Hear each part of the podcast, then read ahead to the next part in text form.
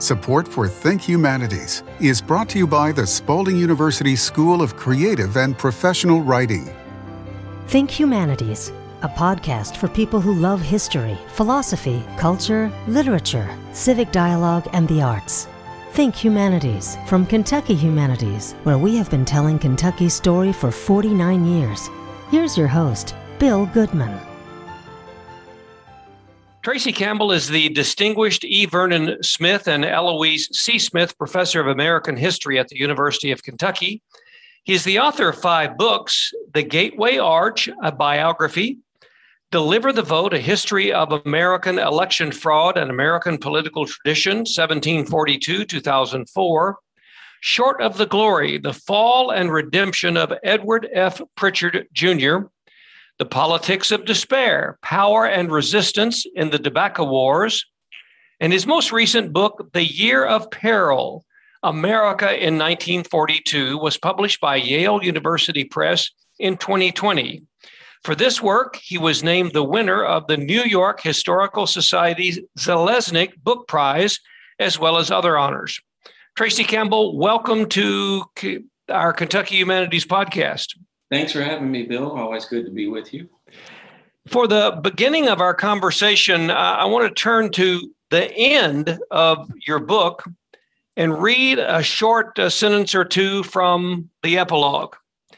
And you write, the pervasive national anxiety of early 1942 would gradually be replaced by nostalgic and comforting memories of Americans confidently coming together bound by their, quote, righteous might to build a vast arsenal that triumphed over enemies on two fronts.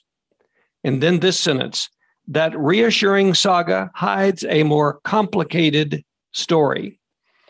Tell us about that complicated story.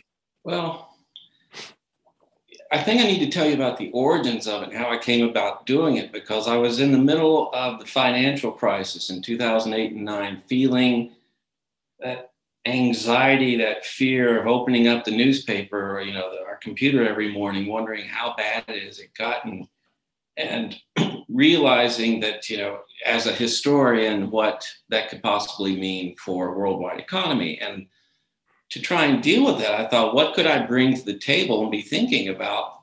And so what does a society go through when its very survival is on the line and in the United States, you have just a few moments like that. You have the American Revolution, you have the Civil War, obviously. But I was thinking, and as you know, I wrote this book about Ed Prichard, someone who had worked in Washington during the war years. I was familiar with the war years, particularly the weeks and the months right after Pearl Harbor. And so I just started looking at a number of national periodicals and newspapers to try and get a sense of what it feels like to be inside of that. I, I imagine one day Bill will write about COVID and say, you know, we came up with a vaccine and we all took it and we were all together. And for those of us who might still be around, we'll say, no, that's not quite the story. It's a lot more complicated. And so, what I wanted to do was kind of penetrate that world. And I didn't know where it would take me. I just wanted to try and understand what it felt like really in the first few months after Pearl Harbor so that when I would read about one military official after another talking about we could lose this war.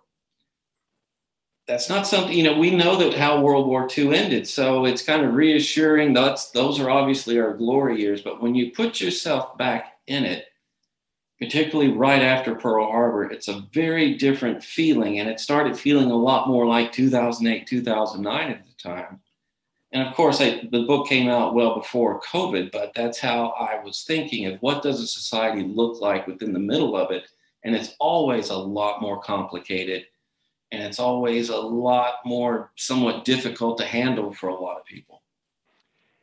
Tracy had other people that you are aware of historians researchers uh, biographers had they taken uh, to your knowledge a similar approach uh, that you've taken that we are almost looking at a a year and a, a war that was maybe painted a bit differently in some of our history books than than what you discovered? There were some books about years, and but no one had ever done 42. That Winston Groom had written a, a, a work of fiction about it, but I wanted to end it where we're still not sure what's going to happen. And it's it's not like the, the story is over and we're, we're, we're ready to go. I wanted to, and I wasn't sure it was going to be about a year. And I thought I would write it like most historians do. There's going to be a chapter about politics. There's going to be a chapter about economics. There's going to be a chapter maybe about the election, uh, about the war. And it was kind of, it just kind of tasted like yesterday's meatloaf. It was just not there. And it wasn't the, what I was feeling and reading. Say, I read the New York Times every page throughout the entire year. And when you read those first few months, man, there is tension, national anxiety, personal anxiety that wasn't coming through as I treated it, you know, as a thematic concept. So I started thinking about the way I'd really like to do this is just try and take the reader through it as the year develops, which uh, I was not warmly greeted when I gave that to various people. And I just said, just stick with me and see how it goes for the first few months. And whether it was my editor or some people I had read it, they'd say, okay, I got through April, send me May. what happens in May? And so I, I, I tried to get out of the way and let the sources try and tell the story uh, rather than me from, you know, Mount Olympus as a historian. It is a unique uh, writing I guess difference in the in the way that it's not only chapter one, chapter two, chapter three. It's January, February, March, April. I mean, you, you take us through month by month, and this is what you you stumbled on. You thought it was unique, and but you weren't sure how others were going to to greet this approach. Exactly. Uh, I have a great editor at Yale, Bill Frucht, who, uh, by the way, who also encouraged me to do another thing historians are never supposed to do, and that's write in first person at time to time. And so there's a few points, like with my father uh, from Boyle County, where I just thought, I think this needs to be in there. And it was one of those moments, Bill, where I just kind of thought, how do I really want to write this? Assuming nobody in the world is going to be interested in reading about a society in crisis fighting for its survival, stores saying don't buy too much, government saying we're going to have to ration things. I thought this is going to fall like a lead balloon. So why not write it the way I want to? Because it was what was generating such, uh, what's the right word? I, I was kind of obsessed, quite frankly. You have to be. I read every day of the New York Times, various other newspapers, Life, Newsweek, Time, just to try and see what it felt like to be on the inside of this. And so that's why I thought, even if no one reads it, this is how I came to see it and try to appreciate it. And I hope it worked.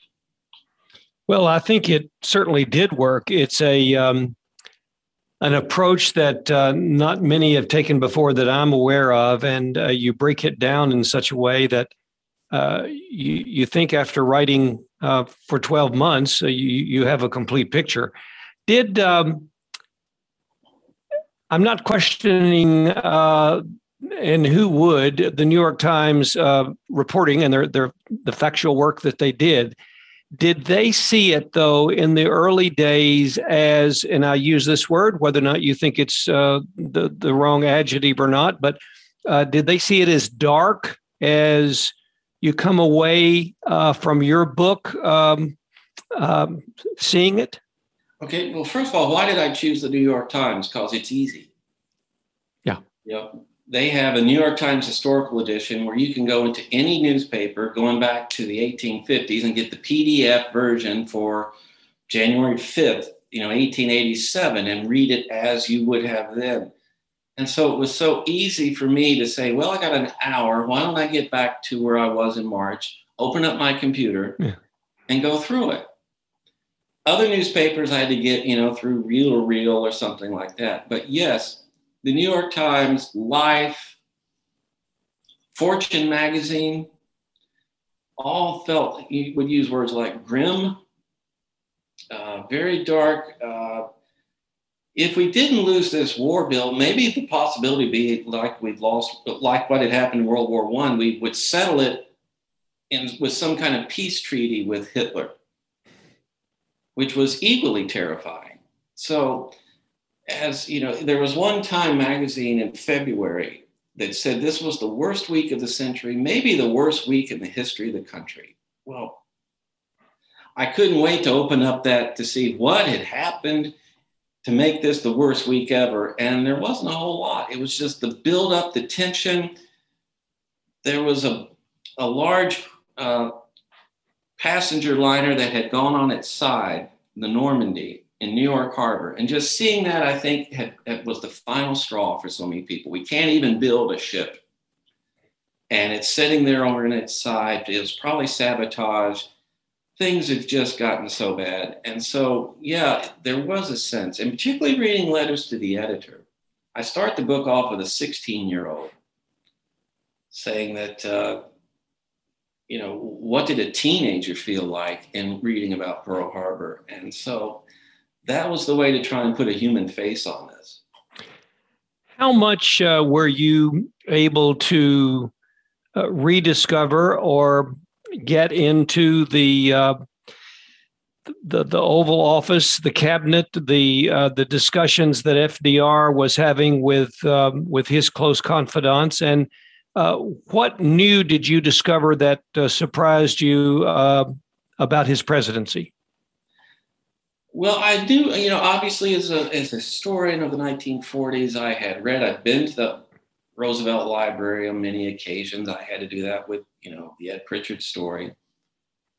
Uh, I, if there was anything that was surprising was the sense of frustration, if not outright anger coming from FDR about the slow pace of our reaction to Congress, and to his frustration with the American people, I think, throughout 1942. I mean, the, the invasion of North Africa happens in early November of 42. So that's about 11 months after Pearl Harbor, in which there's a lot of waiting, a great deal of frustration. And I, I remember this one letter that Roosevelt wrote in which he said, Can we please make this before November? In other words, can we have something happen before the election? The off year congressional election. And so that sense of frustration, whether it's here on the local level or in Washington, kind of pervaded a lot of the year. It seems like to me that it didn't take you long to, uh, uh again, and I say either rediscover or read it anew uh, the race problem that we were faced with in 1942 seems eerily uh, strange and yet real uh, of what we've been going through for for decades and and most likely decades before 1942 in the past yeah. um, tell me about uh, how you really make that in, in a couple of other areas too that you can elaborate on but how you made uh, the the course of race relations uh, in in the country at that time, um, how you made that a an integral part of your book. Because it was, you know, and, and it whether it's the the riots that I would read about on American military bases, the lynchings, uh, it was happening month after month. Uh, I think, you know, we have this notion that Congress doesn't work today. It certainly must have been a lot better back then. Well, in the same month that we have our first offensive against Hitler, when we have American troops landing on the ground, waging war in North Africa, November 42, the Senate bogs down in a filibuster over the notion of ending the poll tax, which, of course, was a tax you would pay when you went to vote. And the Southern bloc of senators wanted to make sure that stayed in place because they made it clear this was about Anglo Saxon superiority. This was about controlling the black vote. This was about keeping their power because they could get elected over and over again and have all these chairmanships. And so, reading this filibuster and again, part of the frustration coming from the White House. Here we have the Senate bogging down in one of the most crucial months of the war over the whole idea of, of voting rights. You know, and so it, it's this notion that we came together falls apart when you look at it in terms of, of racial components, in terms of how people, you know, we had something called the V for Victory program, which was led by a number of Black leaders who said, well, if we're going to have v, victory abroad, we ought to have it at home where democracy sure doesn't exist. And so one of the things I could do was go up to, say, the Schomburg Center in New York and Harlem and look through a number of Black newspapers. And their notion of what was happening in 1942 is a lot different than, say, what's happening in the New York Times or the St. Louis Post Dispatch.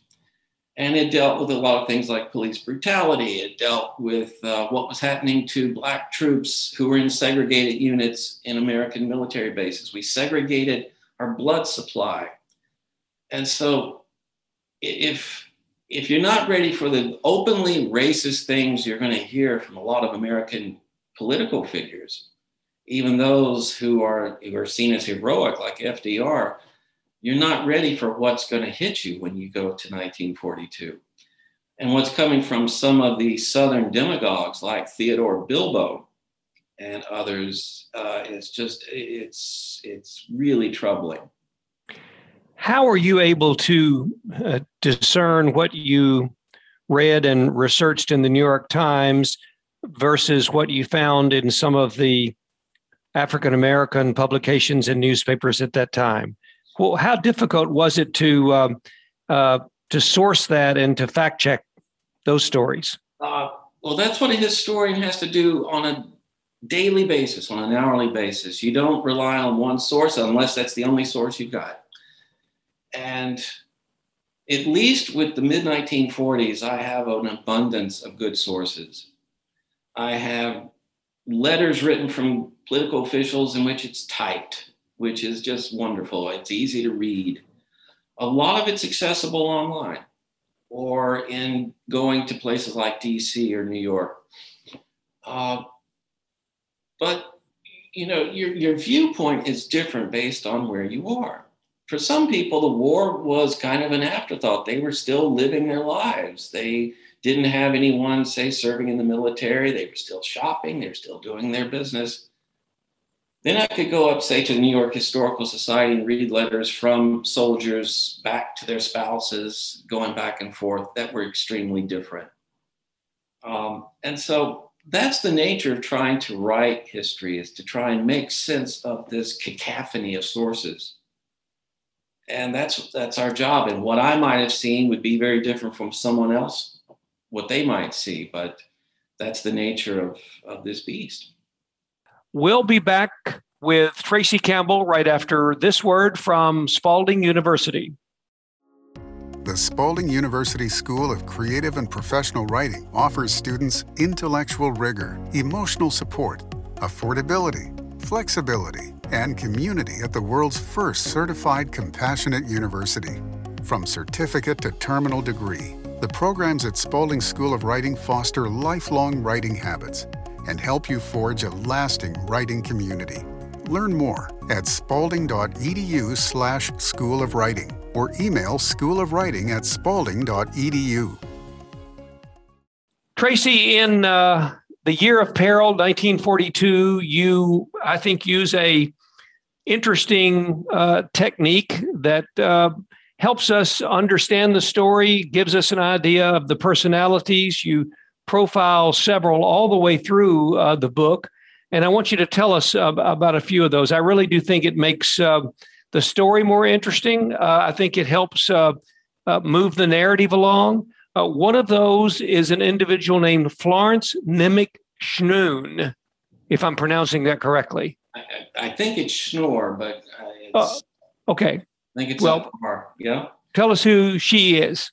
Okay, I'm reading. Like I said, I when I say I read every day of the New York Times, I'm reading it like I would another newspaper. Doesn't mean I'm reading every word of every article, but what strikes me.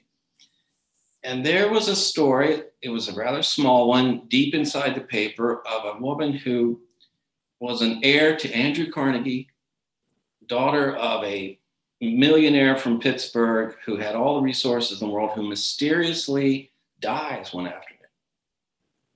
And what happened? She went shopping, she comes back, she's dead. And so, as a reader, I'm just kind of wondering, wonder what happened. So, the next day, I'm reading about the investigation. And so, I followed her story through in February to see that what had happened was that she had just recently gotten married to the Sergeant of Arms of the New York State Assembly, uh, told him she was going shopping, and instead was going to New York to get an abortion. It was done in a manner that the uh, medical examiner said was, I think he said was medieval. And obviously, there was uh, internal bleeding, and she was dead by the early afternoon. And so, for the next few days, the authorities are trying to understand who did this, and, and they're piecing together this kind of detective work. No one was ever brought trial, but uh, and she was buried quickly, and there's the end of Florence Schnorr. But I thought her story just compelled me so much as someone who had every resource in the world at her disposal and was dead, you know, in her early 20s. And as I wrote that chapter in February, it just, I, I instead of talking about the war, instead of talking about overwhelming political issues. I wanted to start off with this compelling story of a young woman who, like I said, had every material advantage, every financial advantage, but uh, had died from a botched abortion because she was still living her life, was still dealing with issues in which you know, not only was abortion illegal, so was contraception. And as I read some of the court cases, it's about, well, yeah, it's contraception ought to be illegal. And basically, the only outlet was don't have sex. So I, I, thought this was kind of a compelling issue rather than talk about Rosie the Riveter, which is, of course, an important part. But what about Florence Schnorr and her story? And so I thought that might be an interesting way to bring in what would be Time Magazine would call the worst month of, of the year to talk about what it was like, even for women who had every advantage in the world. And I think it also underlines your premise uh, that 1942 was a year which uh, some historians have always painted as uh, uh nirvana, um, that uh, it was all peace and love, and yet uh, the issue of abortion, as horrific as it is today, as it was back then, and and that's a, a, a good example. And that's one of those figures that you just, as you said, stumbled on. Oh, I stum- I spent the whole time stumbling. in that same month, something called Planned Parenthood happened to be created. It had nothing to do with Florence Schnorr, but all of these things, if you just take your shovel and dig a little bit under the surface, all these things sprout up that human beings deal with, whether then or now. And so that's why it's it it it became an obsession with me to try and really understand the interior of this year. Tell me about um, another individual named Leon Henderson. Leon Henderson was maybe one of the most powerful individuals in American history who was never elected to something, but he was head of something called the Office of Price Administration. So if you wanted to buy a sandwich, a pair of shoes, a car, rent uh, uh, uh, an apartment, it would be the prices for that would be coming from his office he kind of controlled the American economy. And one of the things that Roosevelt was utterly absorbed with was making sure that runaway inflation didn't occur. If inflation runs away like it did in previous wars, then the massive amount that we're spending already would become almost worthless. And so that was something that Henderson had to control. So there are various parts in 1942 where Leon Henderson is one of the most important people in everyone's life. By the end of the year, he's out of a job and he almost disappears from history. And so here's this person playing such a crucial role in World War II. There's not a biography of him.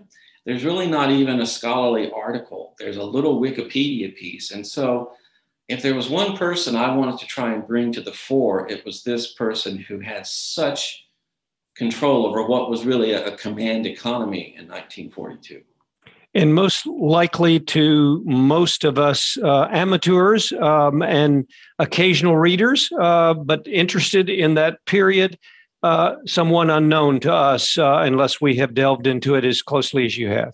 Or someone who would be mentioned in a lengthy list of attendees in a meeting or something. But when you get inside the Henderson papers and you see the people writing about the price of this or the rations. And one of the great things is I could go online and listen to radio shows. Mm. And Henderson would do these call in shows. And when he would answer people, and it's like talking to you now, the quality was so clear.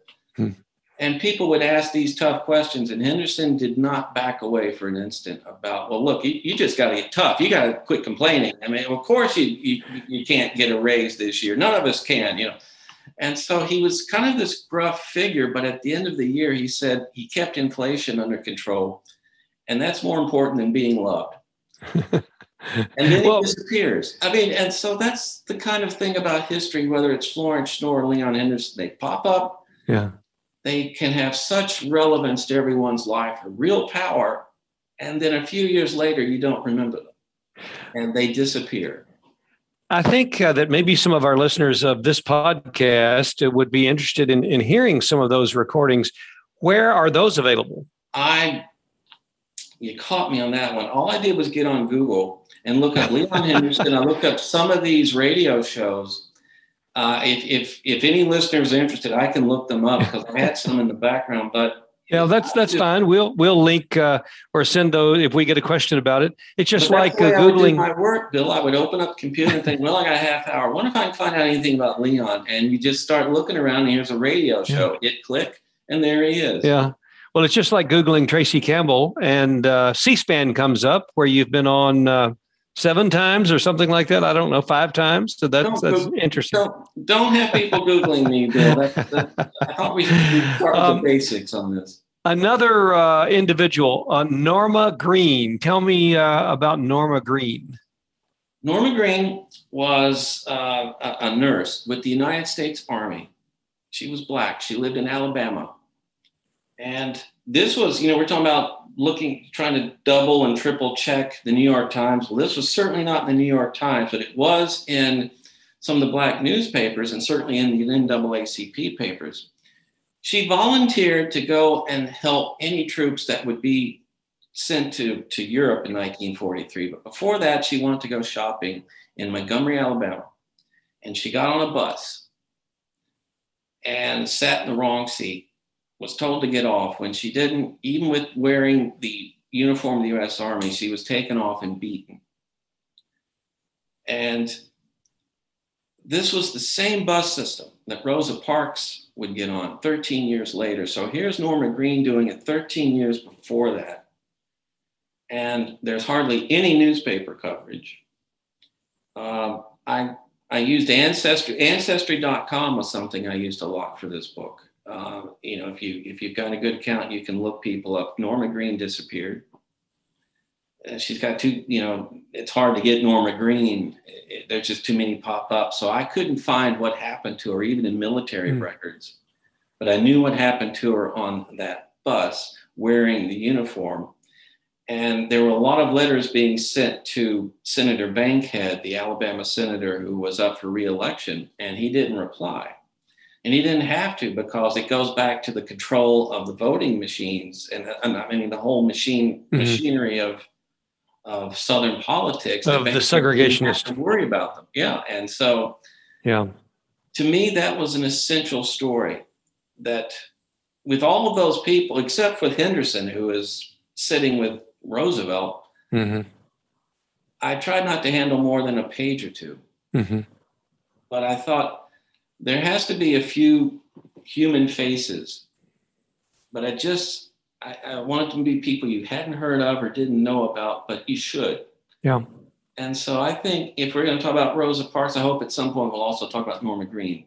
Yeah, exactly. People like Florence Schnorr, who uh, her struggles ought to be there, and Leon Henderson, of all the people in 1942, Henderson, you know, he got a lot of votes for Times Man of the Year. Hmm. But then it's gone. And by the way, the Times Man of the Year for 1942 was Joseph Stalin, by the way. Really? Yes. Wow. They Time magazine was doing the same thing that sometimes they do in modern times. Yes. But but it is um, it is the most important person now. Thank goodness uh, we've at least made that much progress. Um, Tracy, what what was behind FDR's refusal to desegregate the armed forces? You know, FDR is such a complicated figure, and just when you think you've kind of figured him out, he gets he, he slips away.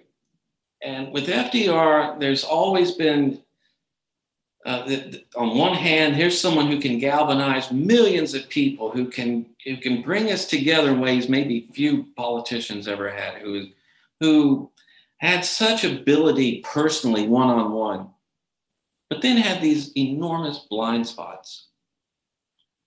And if you go up to the Roosevelt Library, one of them is the Jewish question and what inaction he took, even after knowing about the extent of the Holocaust, which he was starting to understand in 1942. The race question is another one. And there was, you asked about could we get inside the interior? Well, I could listen to a few White House tapes. Roosevelt was the first president to tape conversations. Hmm. And you can, your listeners can get on YouTube and listen to some he had with A. Philip Randolph. Yeah. Who comes to the White House to ask for, you know, Mr. President, would mean a great deal if you, as commander in chief, as a three-time elected president, would would segregate the armed forces. And you hear Roosevelt, gosh, it, it's kind of hard to talk about. Say, well, you know, once you have one battalion here over here, once they start fighting, they integrate anyway. And what I've done is I've put some black musicians on naval ships because they just know how to play music. And you wonder, he's actually saying this in the Oval Office to A. Philip Randolph. There was also the idea because Roosevelt was getting hundreds of letters saying, whatever you do, don't touch race. And one was from uh, a guy in Alabama named Bull Connor, mm. Eugene Connor, who later would be the police chief in Birmingham who would put those police dogs and the fire hoses on the civil rights marchers in the 60s. Uh, for a lot of Roosevelt biographers, the, the ultimate issue was that he couldn't lose the Southern bloc of senators and members of the House who would go with him on just about everything, including new expenditures on the New Deal, actually, but not when it came to race. So with Roosevelt, you have to look at context. You also have to look personally at how uh, there were things he did that, uh, you know, throughout the year there was uh, Eleanor tried to nudge him one way or another on uh, this, this uh, person who had been convicted in Virginia of a capital crime uh, with really loose evidence. And he did make a few phone calls to the governor of Virginia, but that's about all he did. But he also wanted Eleanor to give him credit for, hey, at least I made the phone calls. so with Roosevelt, you know, you, it's hard to give him a final score that, that that's really up there because of these enormous blind spots. But it's hard to find anyone in Washington who doesn't have those kinds of blind spots. I mean, you know, who's white because all you have to do, like I said, if you if, if race isn't a, a, marginal issues that kind of pops up that I have to go find, it was everywhere and it was so overwhelming. Yeah, it had it. I, it, it, was just a running thread, but it's a running thread not just through 1942, but throughout American history. And isn't it tragic that some in this country still today are trying to sweep that under the rug and hide that and and tell a false narrative about what really went on. Well, there's one at least on the other hand, I can't control the narrative, you can't control the narrative. The kind of research I don't have a license to do research. I just kind of gave myself permission and so can students and yeah. so can anyone else to do research some of this is kind of hard. You have to go to some of these libraries. You have to go to DC, and I went to California. I, I went to London. But you can also do a great deal with your laptop in yeah. ways that uh, you can inform yourself and do your own work. I want to ask you about one other individual that uh, you have the greatest admiration and respect for that uh, contributed in in places to your uh, the year of peril, uh, America 1942, and and that's somebody that I think all Americans should know um, about uh, uh much more about. Uh, John Hope Franklin. Oh. Tell me uh, what sort of iconic figure or in, inspiration he's been in your life, and and frankly should be familiar to to all of us. Well, I, I, I wasn't sure who you were going to mention, but you, you yeah, John Hope Franklin was a historian. Uh, he was one of my, I took his last class. Mm. And whenever I'm in any group with people who knew Frank, when I say that, I get oohs and ahs, or else they must think I'm getting really old. Uh, he wrote From Slavery to Freedom, the first great textbook, if you will, about African American history. And I, I remembered I took his last class on Reconstruction but it was it were the conversations outside of class that I remember. And I remember one day talking about World War II, and I was I kind of had these cultural blinders in my head about what a wonderful year it was, what time it was. And he said, "That's your war, it's not mine." And I wasn't sure what he meant until I read his memoir about all that he tried to do to volunteer. And he had a PhD from Harvard, and yet was still rebuffed and it, after one indignity after another, he had just had enough of being treated like this. And so for him, World War II was very different from the nostalgic ones that uh, I think people who didn't experience that as well. So that probably helped me kind of see things like Norma Green and so many others uh, who who appear in 1942, kind of as a way to say to John Hope, who who passed away many years ago, "I get it now." Yeah, I, I don't know. I you're absolutely right, Bill. There are a few human beings on this planet I have admired more, or feel lucky that I got to be in his orbit for, mm-hmm. for a, a, few months, and uh, it had enormous impact on me. Well, Tracy Campbell, it's been um, a, a, really interesting conversation. Uh, the book is The Year of Peril, uh, America 1942. And it would seem like to me, um, along with your teaching duties, your research, uh, your uh, grant to uh, develop a new course on mi- misinformation at the University of Kentucky, I'm sure you're working on 1943 and 1944 um, and the conclusion of the war in 1945 and then what happened afterwards? Isn't that i mean what else do you have to do? Uh, i'm just bored. I don't i, I look for things to do bill. Um, i'm i'm not yet ready to say what i'm working on next. I, am still thinking about it but uh, i'm you know i i don't want it to be like the rocky series you know.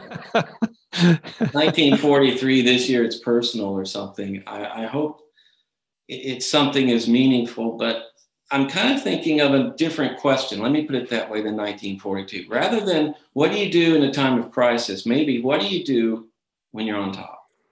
What do you do in a time in which it's 72 degrees every day and you get a check from your long lost aunt? What do you do with that opportunity? And from about 45 to 49, was that moment really the apex of American power. And so hmm. I think it's a it's helpful to go back and think what did we do and what did we squander. Yeah. So yeah, maybe about right now. Well, I, I, as we close out, I want to uh, give you a shameless plug, uh, and but suggest to everyone uh, that um, might not have discovered some of your earlier work. Um, Short of the Glory uh, and one of those other unique individuals in American uh, history, um, and certainly in Kentucky history. Um, Ed Prichard is, is, someone that, again, um, I'm not going to even get close to comparing him to anybody else that you've mentioned today, but but somebody that we uh, as Kentuckians need to know uh, who he is. And the Prichard Committee, of course, named after him, uh, that that is still very active and involved in many aspects of life and education in Kentucky. But your book on uh, Pritch was uh, was remarkable and and uh, and and a, and a, really good read. People can still get that, I'm sure, and and order that book, and um, it's it's excellent. So along with this one, maybe go back and pick up another early Tracy Campbell very quick. First of all, I don't see what was shameless about that. Second, there were a lot of Kentuckians playing prominent roles in World War II. Yeah. Uh, uh, it's it's it just keeps popping up. Someone from Kentucky. Someone from Kentucky. Yeah. Yeah, well, I, I, I noticed. Uh, I didn't even mention, but I will now. Barkley's name, uh, our our vice president, uh, who I remember my parents uh, being uh, my mother was a, a huge uh, uh, Alben Barkley fan and uh, loved uh, that he was from Kentucky and uh, from the Purchase area. So there's another one that if people don't know that name and and his role and service to this country as a Kentuckian, they they should.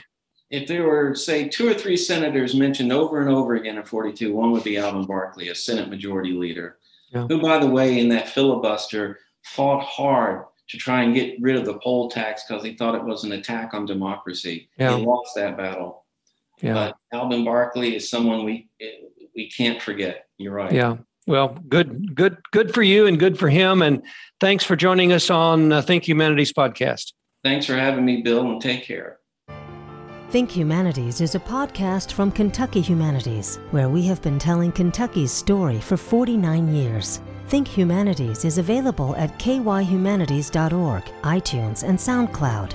Join us next week for a new episode of Think Humanities.